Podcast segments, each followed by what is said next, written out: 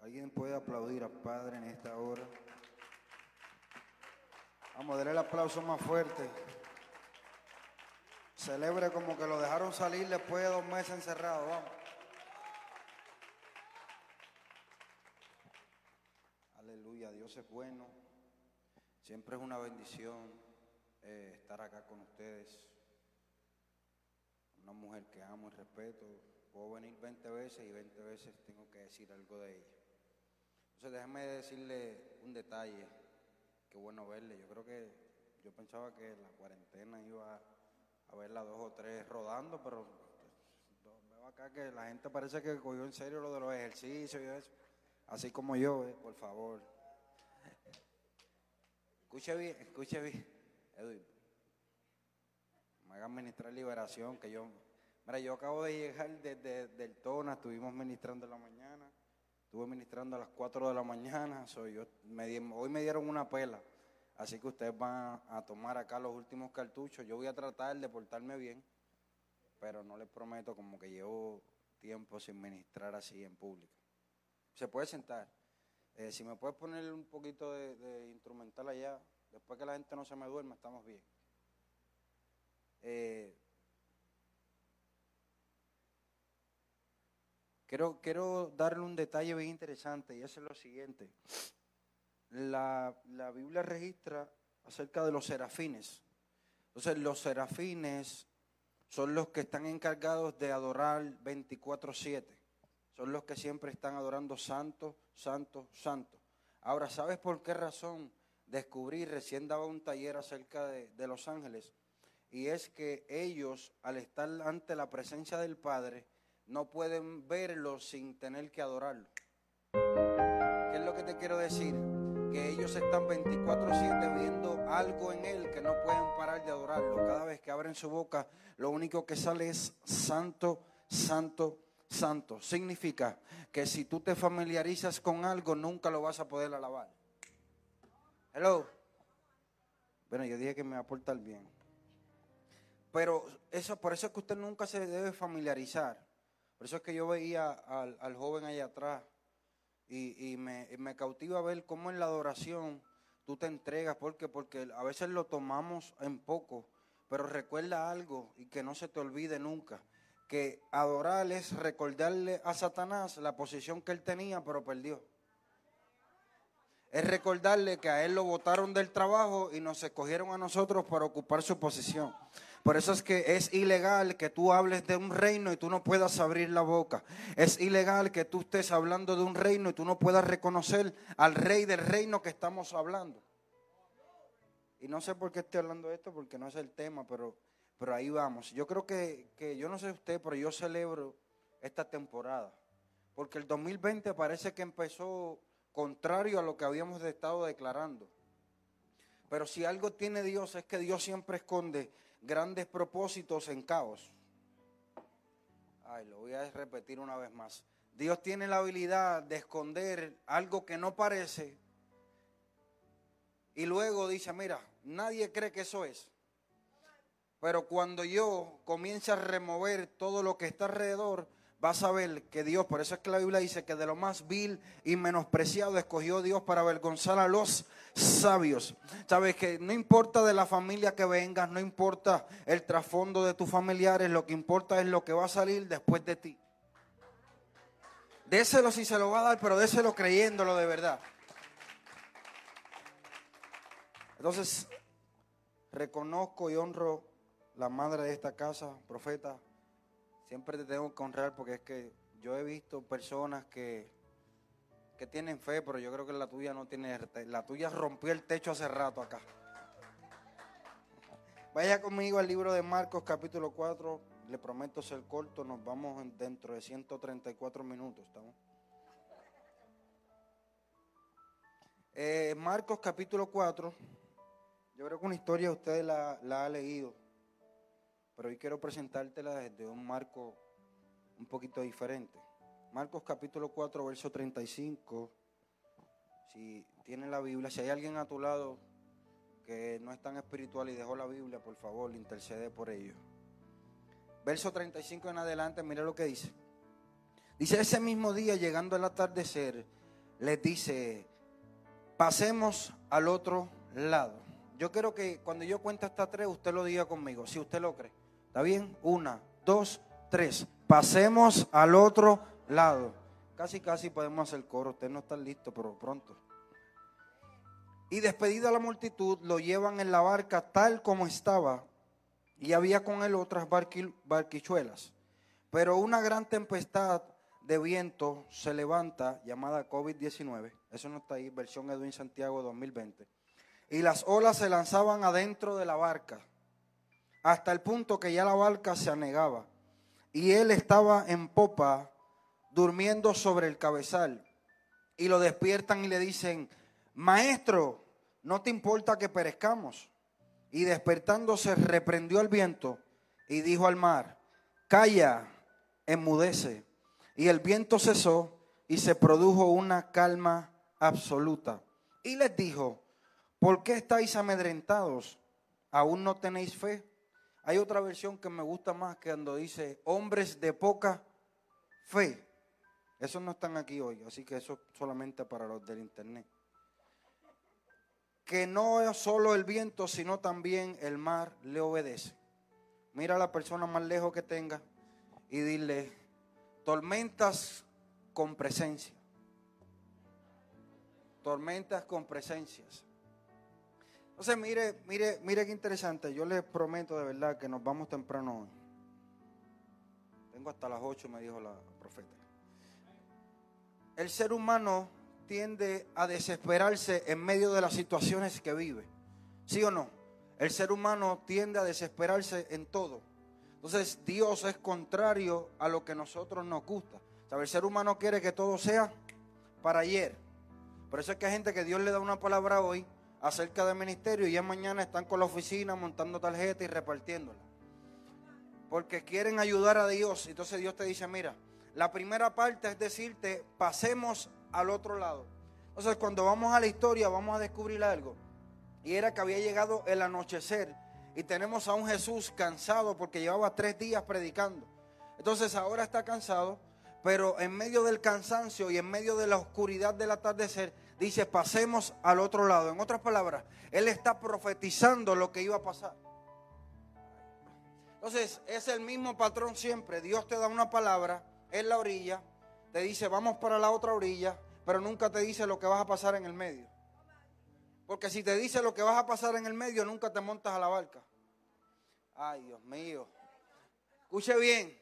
Entonces, el ser humano tiende a desesperarse, pero cuando yo veo cada cada historia bíblica me enseña un principio y es que Dios te da la palabra, prueba la palabra y manifiesta la palabra. Lo voy a repetir una vez más. Dios te da la palabra, prueba la palabra. ¿En dónde? En ti, porque cuando Dios habla, Dios no habla para ver si las cosas pasan. Así que cuando usted recibe una palabra profética, usted no recibe la palabra y dice, a ver si Dios lo hace, no, ya está hecho. La cosa es que yo camino para ver la manifestación de lo que ya está hablado, de lo que ya está manifestado en el ámbito del espíritu. Entonces, lo que pasa es que a veces no entendemos que el ámbito de lo sobrenatural y lo invisible es más real que usted viéndome a mí ahora mismo. Hello. Es más real el ámbito de lo que son los ángeles y el ámbito de las tinieblas. Entonces, el enemigo siempre va a utilizar el tiempo y dice, ¿cómo yo puedo desesperarlos a ellos? ¿Cómo yo puedo hacer que ellos abandonen el lugar de espera? ¿Cómo yo puedo hacer que ellos crean que el Dios que le dio la palabra es el Dios que los dejó en medio del proceso del cumplimiento de la palabra? ¿Para que Para que entonces comiences a pelear con Dios y digas, Señor, pero es que tú hablaste, pero no se cumplió. Pregúntale entonces a Abraham que recibe una palabra y 25 años después vio el cumplimiento queremos la palabra y 25 días, si no se cumple, no, no vuelvo más a la iglesia. El profeta fue falso. No es que el profeta es falso, es que una verdad fuera de tiempo siempre parecerá una mentira. Te lo voy a repetir una vez más. Una verdad fuera de tiempo parece una mentira. Por eso es que el profeta Samuel pasó 14 años como si fuese un falso profeta. ¿Por qué? Porque él dijo que de la casa de Isaí se iba a escoger aunque a un rey. Pero cuando vemos a David lo ungen como rey, pero no es 14 años después que llega al palacio. ¿Cuántas palabras tendrás tú que sabes que Dios te habló pero no has visto el cumplimiento. Alguien puede levantar la mano y decir, sí, yo tengo palabras que no se han cumplido, ¿verdad que sí? Yo tengo una colección. Entonces, ¿cuál es la asignación entonces? Yo digo, el 2020 tiene que ser el año en donde esa palabra no se puede quedar en la orilla. ¿Cómo yo hago que esa palabra pueda pasar al otro lado? ¿Cómo yo puedo hacer que la palabra que me dieron en la orilla yo pueda llevarla a la otra orilla? Entonces, mira qué interesante. Este lugar en donde Jesús está cruzando con los discípulos era un lugar muy corto de distancia. Lo que pasa es que hay veces que los lugares son cortos, pero las tormentas duran tanto que parece ser que Dios está tardando. Entonces, pero la, la clave acá es la siguiente, mire esto. Cuando usted sabe que Dios te incluyó en la ecuación, ¿qué es lo que dice el texto? ¿Voy a pasar al otro lado o pasemos? Oso, quiere decir que es plural. Tú estás incluido en la ecuación. Alguien me tiene que entender en esta tarde acá. Quiere decir que cuando Dios te dio la palabra, ya Él te había incluido en la ecuación, ya tú estabas en la historia. Y Dios te dijo, yo te digo, pasemos al otro lado, pero no es a ver si pasamos, es que ya yo te vi al otro lado y ahora vengo a esta orilla, me monto en la barca contigo, paso la tormenta contigo, para que tú entiendas que yo nunca te prometí que ibas a llegar con la barca intacta, pero yo sí dije que tú ibas a llegar. ¿Alguien me puede entender en esta hora? Mira, mira, mira que yo dije que me iba a portar bien. Mira qué interesante. Cuando veo esto, dice la palabra agua, Edwin, en el original viene del hebreo majim y es derivada de una palabra que es M-E-M, mem. ¿Y sabe lo que significa esa palabra, profeta? Caos. es que Dios te da la palabra y luego intencionalmente te manda para el caos. ¿O acaso se te olvida cuando Jesús le dijo a los discípulos, vayan, yo los alcanzo ahorita? Y dice que a mitad de camino se levantó una tormenta, caos. Adiós, pero Dios me ama tanto que me manda al caos. Ese no se parece al Dios que te pintaron los muñequitos. No, es que mira, si tú vienes a los caminos, todo te va a ir bien. No. Lo que pasa es que dice él en un Romanos 8:28 que a los que aman a Dios algunas cosas obran para bien. ¿Cuántas? Lo que pasa es que esa parte se nos olvida. Entonces, en medio de lo que estoy viviendo, digo, yo creo que Dios no está aquí. Sí, está ahí hace rato, lo que pasa es que está en silencio. El problema es que confundimos silencio con ausencia. El hecho de que Dios esté callado no significa que te dejó sola o que te dejó solo. Significa yo voy a probar si la confianza que Él dice tener en mí es genuina o al primer vientito que le dé regresa a la orilla porque Él lo que sabe. Alguien me puede entender en esta hora. Porque el problema hay gente que dice, Señor, llévame a lo próximo, hable las naciones, promocioname. Pero el problema es que ellos quieren lo nuevo, pero no saben desconectarse de lo viejo y conlleva más desconectarte de lo viejo que tomar lo nuevo. Lo nuevo es fácil tomarlo, pero cuando hay ligaduras almáticas relaciones, cuando hay ligaduras almáticas a territorio, o acaso tú no sabes que hay personas que aman tanto un territorio que prefieren quedarse fuera de la voluntad antes de desconectarse? Ya, ya me dañé, ya, perdóneme, bueno que ustedes son familia ya. Entonces tú dices, espérate, pero Señor, ora muy bien por lo nuevo, pero tu corazón no está listo para eso. Porque Dios te dice, tú quieres que yo te abra una nueva temporada, tú quieres transicionar. Yo te puedo abrir el mar rojo. El problema es que cuando yo te abra el mar rojo, Egipto queda atrás. Cuando entres al desierto, ya se te va a cerrar el acceso a lo viejo. Entonces, mira qué interesante. Por eso es que Dios le cierra el mar rojo al pueblo de Israel. Porque si se lo deja abierto, cruzaban y volvían. Diga conmigo, pasemos al otro lado. Entonces, un dato interesante es el siguiente, es que de los doce discípulos, cuatro de ellos eran pescadores, entre ellos Pedro, pero eran pescadores experimentados. Entonces, ahora tengo gente con experiencia viviendo una tormenta que nunca habían vivido. Porque si ellos comienzan a alarmarse, porque dice que Jesús una vez se monta, parece ser que quedó achocado, dormido. Entonces tengo doce asustados y uno durmiendo. ¿Qué información tenía el que estaba durmiendo que los doce que estaban despiertos no tenían? Yo quiero correr aquí. ¿Qué tenía el que está durmiendo que los doce están desesperados? Entonces, ellos tienen experiencia.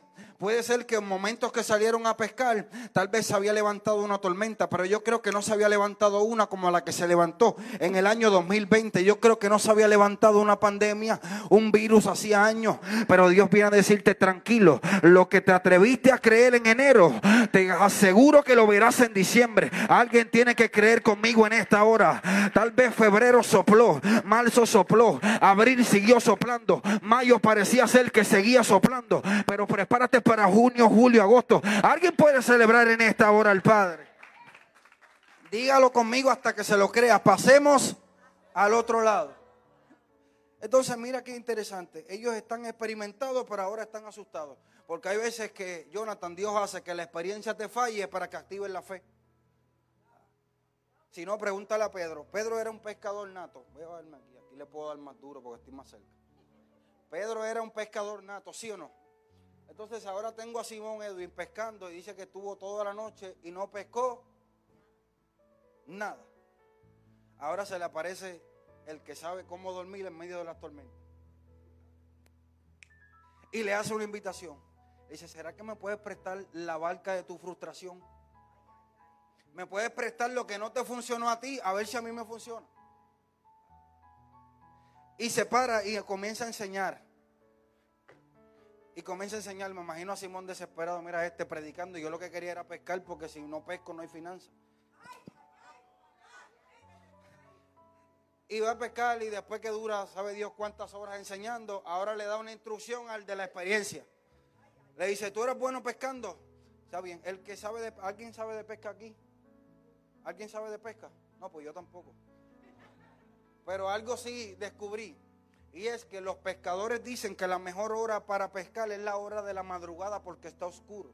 Entonces los peces están arriba porque no está caliente el agua. Entonces ahora aparece Jesús en el día, ya está el sol en todo su apogeo, está enseñando, espera que caliente un poquito más, dice sí, para que entonces él crea que, que esta hora de verdad que no funciona para pescar. Y después que le enseña, le pide la barca prestada, le da una instrucción y le dice, mira, ¿Será que podemos ir al otro lado, a la profundidad? Porque hay cosas que nunca vas a ver mientras estés en la orilla de tu frustración. Hay cosas que nunca vas a ver mientras sigas anclado en la orilla del llanto, en la orilla de la pérdida. Dios te está diciendo, ¿será que puedes desconectarte un ratito de la pérdida? ¿Será que puedes desconectarte un poquito de la orilla donde te sientes cómodo y atreverte a ir a la profundidad? Porque yo soy tu salvavidas. ¿Y sabe qué le responde Simón? Le dice, mira, yo sé de pesca, le dijo, eso soy yo parafraseando versión Edwin Santiago 2020. Yo soy el que sé de pesca, pero si tú lo dices, ah, él entendió que cuando yo opero en la palabra del Padre, lo que en mi experiencia no funcionaba, en su palabra sucede. Le dice, vamos a la profundidad, tira las redes. Y dice que cuando tira las redes, la pesca era tan salvaje que las redes comenzaron a romperse. Y dice que las barcas empezaron a hundirse, al punto que tuvo que llamar las barcas que estaban alrededor, porque hay un principio en el reino, y es que el que no comparte se hunde. Ay, se acabaron los amenes. Dice, ah, ya va a hablar de finanzas. No, no te estoy hablando de finanzas, estoy hablando en todo el término de la palabra. porque Porque lo que usted recibe no es para usted. Por eso es que cuando tú, mira esto, ¿cuántos años duró Matusalén? Más de 900, ¿sí o no? ¿Y cuántos vivió Jesús? 33 años y medio. De Matusalén solo se habla un verso, de Jesús han pasado más de dos mil años y todavía seguimos hablando. Porque longevidad no significa efectividad. No es que tú mueras de viejo, es que mueras vacío. Alguien tiene que entender en esta hora que hay un propósito escondido dentro de ti y que cada persona que Dios pone frente de ti es la oportunidad para tú vaciarte. ¿Por qué? Porque conforme a como tú te vacías, es que el Padre dice, qué bueno, ahora tengo un vino nuevo para derramarlo sobre ti, para que los odres se sigan expandiendo. ¿Y qué pasó? Vino Dios y le dijo, mira papá, cuando yo te doy una palabra, lo primero que voy a hacer es romperte la teología. ¿Por qué? Porque ahora la experiencia te dice pesca de noche, pero la fe te dice es capaz de que los peces suban porque hay una palabra que le dio la orden. Entonces Dios vino y le rompió los parámetros. Entonces mira, lo que no hizo la prédica lo provocó el milagro. Porque dice que cayó al suelo y empezó a decir, apártate de mí, porque soy hombre pecador. ¿Por qué no dijiste lo mismo en la... Lo que pasa es que Dios vino y con el milagro te rompió el orgullo que tú tenías de creerte que tú eras el único que sabías cómo se pesca. Qué bueno que estoy hablando a los del internet. Entonces, mire, mire, mire, vamos, vamos a la tormenta porque hay otras que se me bajaron de la barca. Entonces, mira, tienes que entender que hay momentos en donde Dios te dice, mira, yo estoy provocando y estoy permitiendo una tormenta, pero no es para dejarte solo. Por eso es que hubo una ocasión un hombre que fue a buscar a Jesús. Se llamaba Jairo. Usted tiene que conocerlo. Vivía cerca por aquí. Entonces Jairo va donde Jesús y lo busca le dice, mira, maestro, mi hija está bien grave, enferma. Entonces está tan grave y tan enferma que Jesús se enfoca en otro milagro y se olvida de él. Ah, ah por ahí escribe un hashtag que dice, tú no estás listo para esta conversación. Algo así que dicen, ¿verdad? Entonces, ¿qué, ¿qué hago cuando estoy con Jesús? Estoy con el que tengo que estar, pero entonces me pasa lo que se supone que no me pasara. Que se murió, le dijeron, mira, Jairo, de verdad no lo molestes más porque ya tu hija el que, ¿sabe? Él te ama tanto que se tardó y tu hija se murió. Lo mismo hizo con Lázaro. Y eso que Lázaro es más, porque Lázaro era su amigo, su mejor amigo. Lo amaba tanto que llegó cuatro días después. Lo que pasa es que, él, ¿sabe por qué estaba tan tranquilo? Porque él había enviado la si alguien la agarra en esta hora. Él envió la palabra cuando le dijeron, mira, tu amigo, tu mejor amigo está enfermo. Él dijo, esta enfermedad no es para muerte, sino para la manifestación de la gloria. ¿Sabe lo que pasó? La palabra viajó y lo esperaba ya en la tumba, en la cueva donde lo pusieron. Ya la palabra lo estaba esperando para resucitarlo cuando el cuerpo llegara. Alguien tiene que entender que hay una palabra de Dios que te ha preservado. ¿Sabes por qué estás sentado aquí hoy? ¿Sabes por qué estás aquí escuchándome? Porque hay una palabra que ha hecho camino, hay una palabra que te ha preservado. Si nosotros pudiésemos entender esto, le voy a decir esto, ¿sabes cuántas veces nosotros nos quejamos de lo que no vemos y no agradecemos lo que no vemos pero que está pasando? Yo desde que descubrí esto, profeta, he, cambiado la queja. ¿Por qué? Porque el, el cementerio del propósito es la queja.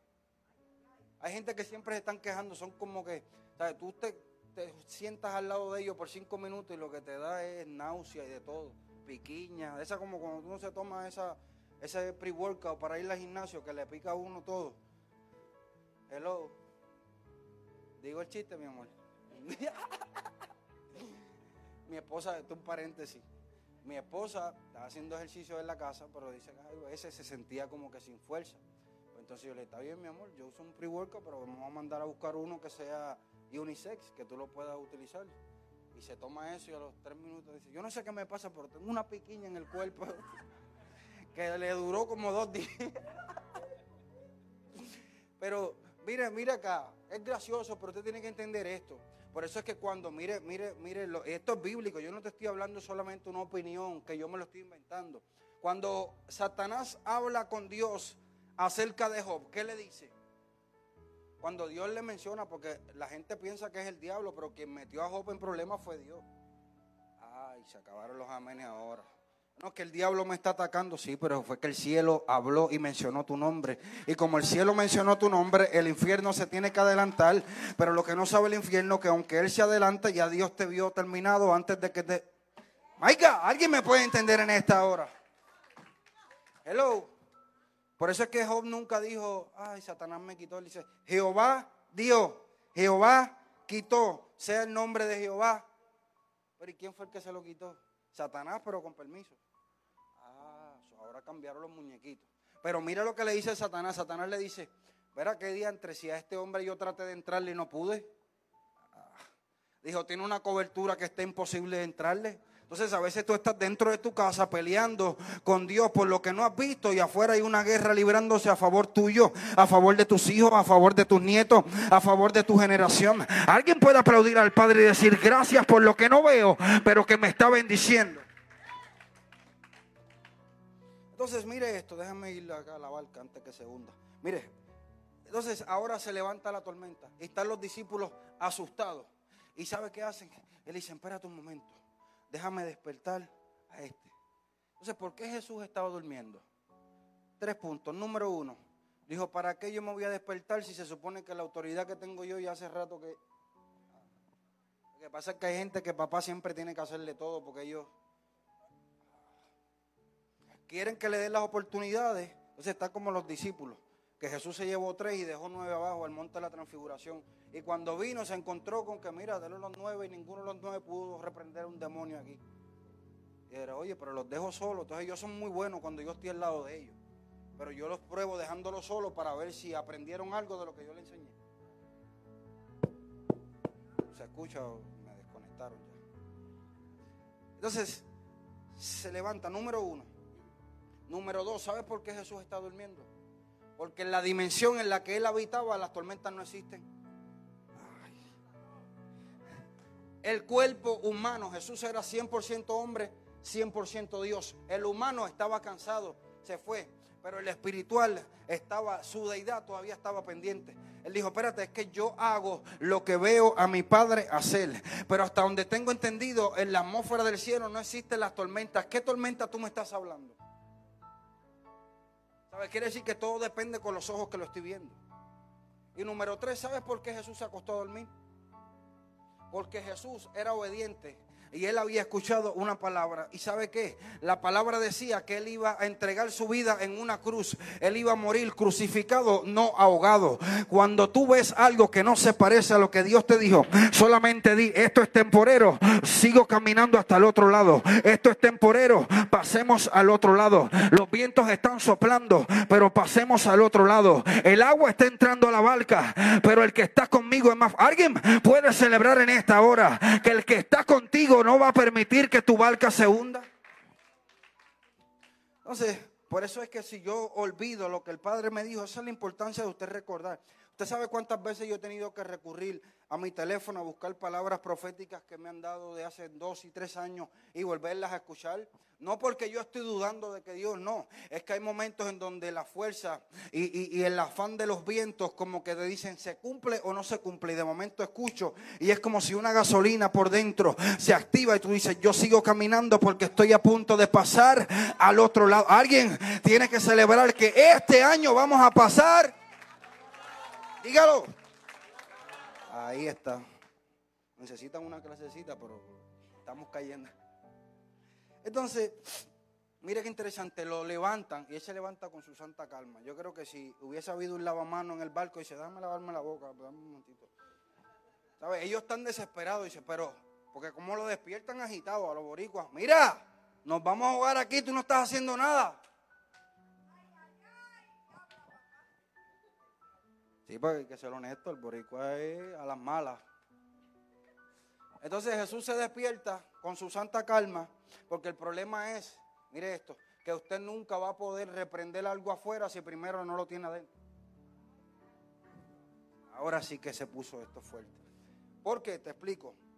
Y utilizaba este ejemplo esta mañana, Edwin. Tú sabes que el idioma de los chinos es mandarín, ¿sí o no? Entonces yo puedo enseñarte lo que yo conozco, pero al momento de impartir, yo imparto desde lo que soy. Lo voy a repetir. Yo te puedo enseñar lo que sea, pero cuando yo impongo mis manos, lo único que te voy a transferir es el espíritu que yo estoy operando. Por eso es que yo solamente confío no en los dones, a mí los dones no me impresionan, es en el carácter. ¿Por qué? Porque los dones son un regalo, pero el carácter es el desarrollo del Padre en mi vida para poder manejar el regalo de manera correcta. Entonces, mire esto, mire esto. Yo tengo que entender que hay una manera de yo poder operar. ¿Sí o no? Entonces, mira, Jesús se levanta, reprende, reprende los vientos y dice a los vientos, le dice, calla y a la mar le dice, enmudece. Ahora, usted no se ha preguntado por qué reprende los vientos si lo único que Jesús reprendía eran los demonios. ¿No se ha preguntado nunca? Dice, espérate, pero ¿por qué se levantó y reprendió los vientos? porque eran un ataque. Más adelante lo vas a ver la razón por qué él reprende los vientos y le dice a la mar, calla y enmudece. ¿Ves? significa que la mar estaba agitada por causa de los vientos que estaban soplando. Pero los vientos eran contrarios. ¿Por qué? Porque siempre que hay una palabra del cielo, siempre se levantará un, un ataque del infierno para evitar que tú llegues al otro lado. Hello. Entonces, Jesús no solamente hace eso, después se vira por donde ellos dice, mira, déjame resolverle el problema antes de que se me, de que se me ahoguen aquí sin agua. Después que reprende los vientos, él dice que se vira por donde ellos le dice, hombres de poca fe. Entonces la cosa es que en el original la palabra poca no significaba poca de cantidad, significaba poca de distancia. Hombres de poca fe. O sea, ustedes no han sido capaces de creer que de una orilla a la otra orilla yo soy capaz de llevarlos.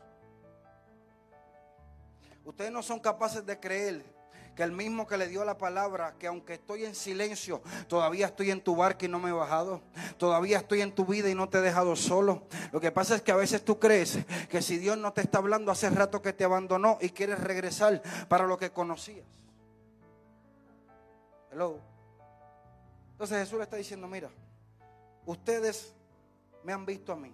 Ustedes acaban de presenciar el milagro donde más de cinco mil personas comieron con cinco panes y dos pesos. Ustedes han visto todo lo que yo soy capaz de hacer. Me ven que estoy con ustedes y porque estoy callado, ahora piensan que los voy a dejar morir. Lo que pasa es que los discípulos desconocían que la palabra pasemos al otro lado, como le dije al comienzo, incluía que ellos llegaban. Dios no le prometió que llegaban con la barca. Dios no le prometió que no se iban a mojar. Él no le prometió que los vientos no iban a soplar. Pero sí le había prometido que llegarían al otro lado. Por eso es que vas a ver que en este caminar llamado propósito, hay gente que un día estuvo en la barca y de momento se bajaron y no te dieron gracia. Hay gente que lo sustentaste. Hay gente que lo levantaste. Hay gente que le diste la mano y te dieron la espalda. Hay gente que le diste la mano y te dieron la puñalada. Hay gente que levantaste y te abandonaste en el proceso. Hay gente que te dijo cuenta conmigo y cambié el número de teléfono. Hay gente que te decía aquí estoy para cuando me necesite y cuando lo buscaste no estaban. ¿Alguien me puede entender en esta hora? Yo te estoy diciendo que los vientos soplan, pero Dios te dijo pasemos al otro lado. La gente te abandonará, pero Dios te dijo pasemos al otro lado. Yo no te dije que llegarías al otro lado porque ellos estaban contigo. Yo no te dije que llegarías al otro lado porque no te iban a abandonar. Yo solamente te dije camina que el destino de Dios para tu vida es. Es mejor conquistar solo que quedarme estancado acompañado. ¿Alguien puede entenderme en esta hora? Entonces siempre digo algo. Yo prefiero una tormenta caminando en el propósito que una calma fuera de él. Lo voy a repetir. Yo prefiero una tormenta pero caminando en el propósito de Dios que vivir en una calma fuera de él. Porque esa calma es más tormenta que la misma tormenta que estoy viviendo. Entonces, como te decía ahorita, que se me había, me había ido el hilo y ahora me, me llegó. ¿Viste? Que, estoy. Le decía ahorita que yo te puedo enseñar mandarín. Y eso que lo que tengo son 21 años, bendito sea Dios. por favor, nadie se ría por el chiste, 21. Yo te puedo enseñar a hablar mandarín, ¿sí o no? ¿Sí o no? Sí, si yo lo aprendo, yo te lo puedo enseñar. Ahora, cuando yo voy a dar hijos, me salen hispanos, no chinos. Ustedes no están listos. ¿Por qué? Porque mi genética es la de hispano, no la de japonés ni de chino. Y aunque te puedo enseñar el idioma, nunca voy a poder manifestar el ADN. Por eso es que te digo, siempre, no, escúchame bien, no te dejes impresionar por que alguien bote fuego, porque baja el cielo, la tierra. No, por eso yo digo este y se lo voy a regalar a ustedes, pero no se lo digan a nadie. Yo prefiero honrar a un padre que tenga faltas antes de honrar un manto que esconda lepra. Lo voy a repetir otra vez. Si pudiera decirlo en mandarín, lo decía. Yo prefiero honrar a un padre que tenga faltas porque entiende algo, de lejos todo se ve bonito. Ah, y ahora en flyer más. ¿Sabe? Mira, yo le voy a confesar esto a ustedes, ustedes son mis hermanos. Yo he ido a eventos en donde hay personas que están en el flyer junto conmigo y yo llego y yo no sé qué es la persona. Y viene y me saluda y yo, ah, como si la conozco, yo no sé quién es. Y cuando veo, era la que estaba en el flyer, y dije, espérate, pero aquí le hicieron magia o algo. Bendito sea Dios, pero como, como 40 años menos. Yo decía, pero yo, bueno, mi amor, ya cuando yo, cuando yo llegue a los 30 voy a empezar a hacer eso, ¿está bien? ¿Por qué? Porque usted tiene que entender algo. Mientras más usted se acerca a alguien, más falta vas a verle. Mira, pero tú como que tienes dos o tres arrugas, que tú las tapas por el Facebook, lo sé todo, te retratas desde el techo así, ¡pam! Pero cuando tú te acercas, dice, espérate, por aquí como unas una curvitas que no estaban en la foto. Porque cercanía significa que voy a comenzar a ver lo que quería y lo que no entonces hay gente que hace como Cam, cuando ven la desnudez de Noé, se lo dicen a todo el mundo, ay mira, si supieras que la profeta a veces se agita y le salen, y no es ni arameo, ni griego, ni español. Ah, porque a ti no. Tú eres santo, tú te das un martillazo y tú dices, aleluya. Pero ¿qué pasa? Ese es el, ese, ese es el problema de esto. Suena gracioso, pero mira lo interesante. Entonces el otro hijo lo ve desnudo y ¿qué hace? Comienza a caminar de espalda y lo cubre. Entonces hay gente que son locos honrando al de afuera. Llegó fulano, wow, qué impresionante, si supiera, mira, fuego, bota fuego por la boca, pero literalmente está en el fuego porque tiene una falta de carácter impresionante. Tiene una doble vida. Entonces, pero como eso lo desconozco, pasa como Namán, que Jesse dijo, espérate, que el profeta rechazó ese canto de ofrenda, pero este tipo se volvió loco y fue detrás de la ofrenda que se veía bonita pero escondía lepra. Ah. Por eso yo prefiero caminar con alguien que yo conozca sus defectos a caminar con alguien que aparentemente porque es famoso, es conocido, bota fuego, pero yo no conozco su carácter. No. Porque hay dos tipos de personas, no sé por qué me estoy desviando acá. Hay dos tipos de personas. Está la gente que tiene problemas en la carne y gente que tiene problemas en el corazón. ¿Cómo es eso? Sí, Pedro tenía un problema de la carne. Por miedo negó a Jesús. Pero Judas tenía un problema del corazón. Tenía el corazón dañado y lo vendió. A Pedro lo fueron a restaurar, pero a Judas no. Por eso yo prefiero, mira, lo voy a decir en español, arroz y habichuela. Yo prefiero caminar con una persona que yo sepa que me diga, mira, yo tengo problema de fornicación, yo tengo un problema de adulterio, tengo un problema de pornografía. Yo, está bien, vente, yo te puedo ayudar a trabajar con un celoso, con un envidioso, con un mentiroso. ¿Por qué? Porque esos son problemas del corazón. Y eso literalmente ni Jesús mismo fue a buscarlo. Ah. Entonces nosotros no podemos ser más misericordiosos que Él. Ahora decía, mm, mira que está a tu lado y dile, disimula que no es contigo. Entonces mire esto, ya, ya para cerrar, me quedan 112 minutos. Cuando pasa todo esto, ellos cruzan al otro lado. ¿Y sabe qué pasó? Del otro lado estaba lo que se conoce como Gadarra y salió quién? Un endemoniado. Y cuando ve a Jesús, le dice, ¿qué tienes conmigo? Ahora, ¿acaso la Biblia dice que Jesús lo reprendió? O le dijo, no, en el nombre de mi Padre. No, dice que los demonios reconocieron. Espérate un momento. ¿Por qué Jesús no lo reprendió en la orilla? Se lo digo. Porque lo reprendió en la profundidad. Cuando reprendió los vientos, automáticamente abrió acceso para entrar al otro lado. Por eso es que cuando llega, no tuvo que reprenderlo. Los demonios conocieron, este fue el que nos reprendió en privado. Porque hay gente que quiere aparentar en público lo que nunca vive en privado. Y Dios te dice, tú puedes pararte aquí, puedes imitar al predicador fulano de tal. Pero la cosa es que no te va a salir como le sale a él. Porque él lo hace desde la esencia de lo que vivió en privado. Y tú lo haces para impresionar en público. ¿Alguien me puede entender en esta hora acá? Entonces tenemos el endemoniado. Entonces mire, todo este rollo de la tormenta tenía que ver con un propósito y era con una ciudad. Por eso es que hay tormentas que se han levantado en tu contra, pero es para impedir que tú llegues a libertar a alguien que va a libertar a otro. Alguien en tu familia va a ser libre. Por eso es que hay tormentas que se levantan. Y si tú decides, déjame irme para la otra orilla. La cosa es que según lo que Jesús le está diciendo, ellos están a mitad de camino. Solo le quedaba la misma distancia hacia allá que regresar. ¿Sabes cuánta gente ha regresado cuando estaban casi cerca de llegar?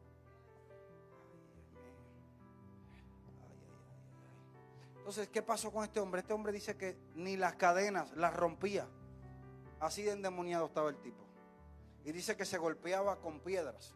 Y piedras representa la ley, Quiere decir que la ley siempre te golpea, pero la gracia siempre viene para sanarte, para liberarte y para darte una nueva oportunidad. Por eso es que ves que siempre el que anda jugando, siempre anda operando desde el ámbito de la ley.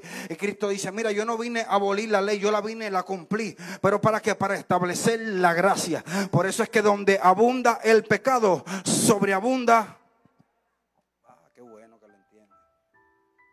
Entonces mira qué interesante. Este hombre se ganó a toda porque tú tienes que entender que la magnitud del ataque revela la magnitud del propósito y el llamado sobre tu vida. Por eso es que nunca vas a saber gente con grandes llamados peleando batallas enanas. No es así. ¿O acaso te ha tocado vivirla fácil? A mí me ha tocado desde, desde los seis años. Entonces tú dices, pero ¿por qué es ataque tras ataque? Recuerda que tú eres un tesoro. Por eso es que dice la Biblia, tenemos este tesoro en vasijas de barro. ¿Por qué? Porque en la antigüedad, Edwin, lo que hacían cuando la gente entraban a robar, ellos ponían el oro dentro de vasijas de barro. Porque cuando venía el pillo, veía la vasija y decía, eso es insignificante. Porque desconocía el valor de lo que estaba encerrado dentro de ellos. Por eso es que hay un valor dentro de ti, hay un tesoro escondido. Y Dios dice, el ataque tiene que ver conmigo. Porque yo deposité algo dentro de ti. El infierno lo vio y hace rato que quiere que tú no logres sacar lo que hay dentro de ti. Maiga, ¿sabes qué, descubrí, Jonathan? Me puse a investigar y yo decía, ¿por qué razón a los expresidentes? Porque los presidentes está bien que tengan escolta, pero yo dije, ¿por qué los expresidentes tienen que tener guardaespaldas de por vida? Y ¿sabes qué descubrí? La información dice, la razón por la cual ellos tienen que tener guardaespaldas de por vida es por la información que tienen.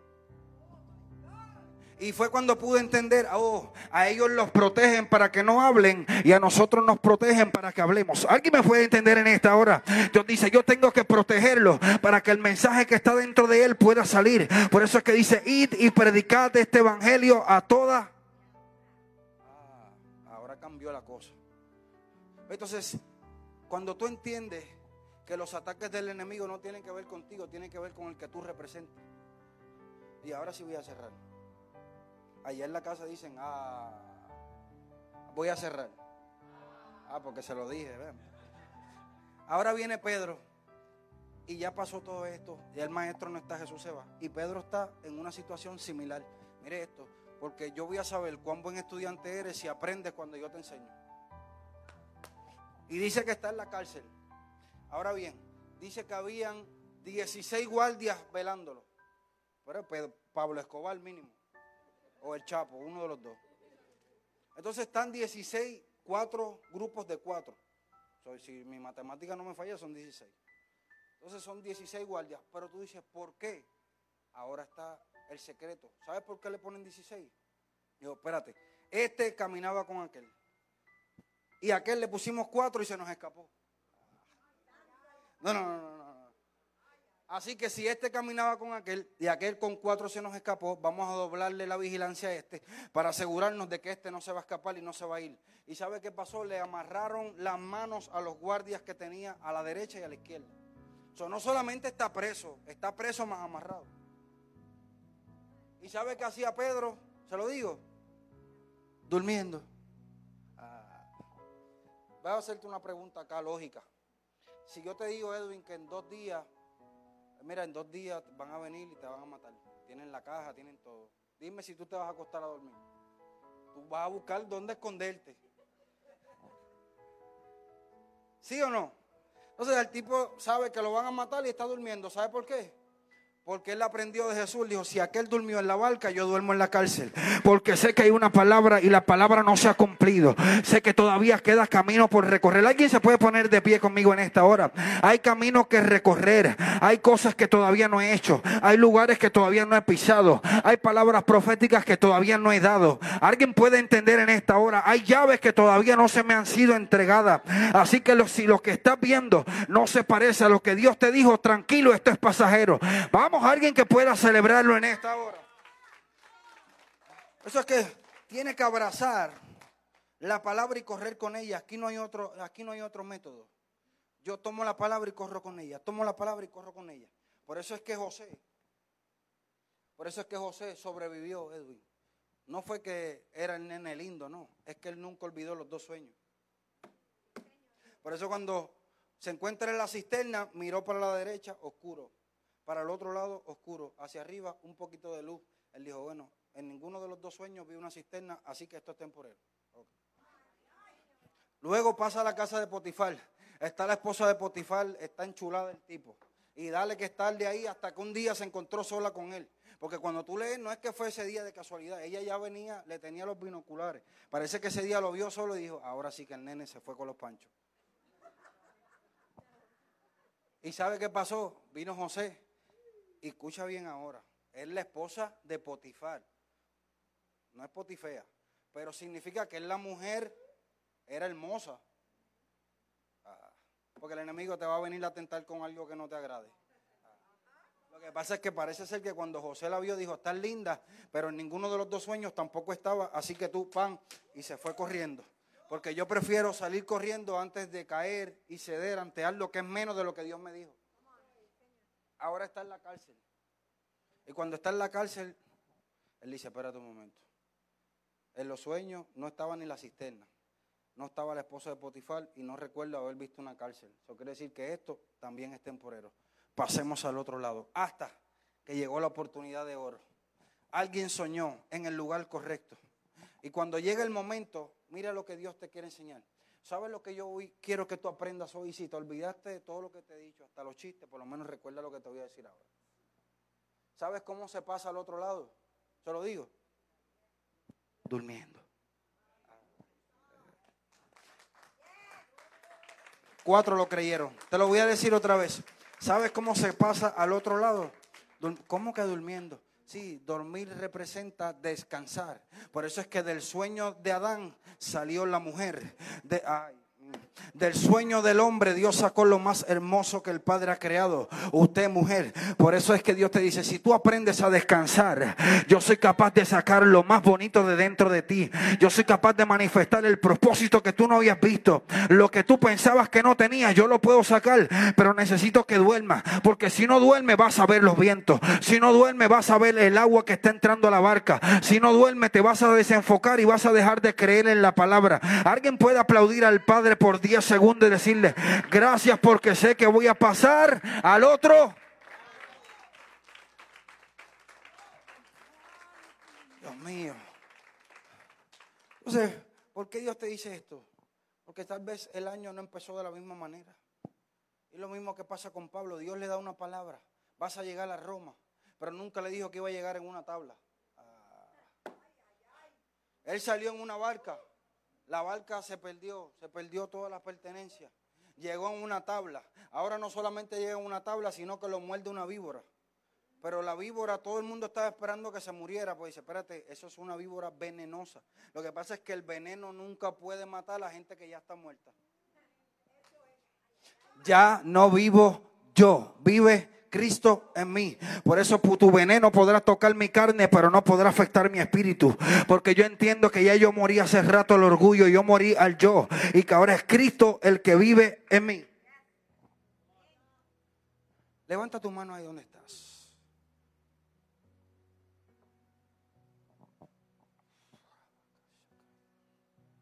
Ponme la, la, misma, la misma alabanza que estaba cantando ella. Si hay otro micrófono, se lo puede dar. Levante su mano ahí donde está. Yo sé que hay personas acá que han pasado momentos difíciles. Hay personas que durante toda esta pandemia muchos han sido afectados, sea el área emocional, sea el área financiera. Pero hoy como profeta vengo a anunciarte una nueva temporada. Lo único que cuando viene una nueva temporada a veces se pierden cosas en las temporadas pasadas. Pero Dios quiere decirte hoy, cuando tú entiendes que yo soy el todo en tu vida, cuando tú entiendes que yo todavía estoy en tu barca, que yo no te he dejado, que hay momentos en donde me quedo callado, pero no es porque no te amo, es porque yo quiero que tú entiendas que no todo el tiempo vas a tener mi voz, pero sí vas a tener mi presencia que hay momentos en donde parece ser que se muere tu sueño, que parece ser que la palabra no se cumple, pero ahí estoy yo, ahí estoy yo en la barca. Tienes que despertar al Jesús que está dormido en la barca contigo. Espíritu Santo de Dios en esta hora. Yo declaro sobre cada mente y sobre cada corazón que se rompe todo techo que el infierno quiso poner, toda duda que quiso sembrar para que abandonaras la fe para recibir lo que habías estado creyendo. Y yo declaro que este es el tiempo de avance. Y aunque parece ser que todo dice lo contrario, el cielo dice, yo soy el Dios que opero cuando todo parece ser contrario. Yo soy el Dios que te dice, cuando otros están perdiendo los empleos, cuando otros están sufriendo una baja en la finanza, yo soy el Dios que te dice, ahora es la oportunidad para tu negocio, ahora es la oportunidad para construir, para manifestar y desarrollar las ideas. Hay personas aquí que tienen ideas, hay personas acá que tienen una visión, pero no tienen los recursos. Qué bueno, porque la materia para Dios crear es la nada. De la nada Él lo hizo todo, lo hizo por el poder de la palabra. Alguien puede levantar la mano y darle gracias al Padre. Vamos, tome 30 segundos y adore al Padre. Súbemelo un poco.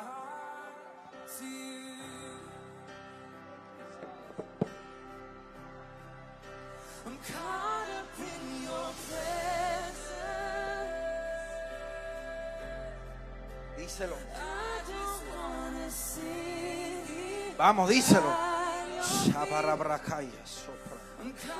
Espíritu Santo.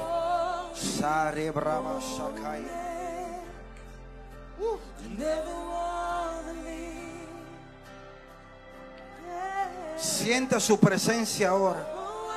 Sopla Espíritu Santo ahora.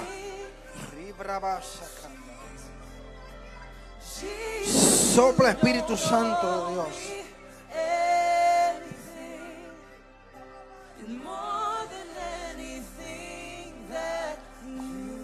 Abraza con tu amor como lo sabes hacer Espíritu Santo. Arranca todo lo que tengas que arrancar. Pero no nos permitas entrar al otro lado con cosas viejas. No nos permitas cruzar con personas que no pueden cruzar. Arranca aunque duela. Corta aunque duela, Padre pero queremos llegar al destino. No queremos vivir fuera del destino que tú predestinaste para nuestras vidas. Ahora se comienza a caer todo velo. Rubraya, Seprakai. Personas que han estado las últimas semanas batallando con pensamientos de rendirte, pensamientos de tirar la toalla. El Padre te dice, tranquilo, nunca vas a poder tirar la toalla, porque el peleador nunca tiene la toalla en las manos, la tiene el entrenador. Y yo soy tu entrenador y te vi ganando antes de que tú entraras a pelear. Vamos, alguien puede sentir el toque del Espíritu Santo en esta hora, vamos.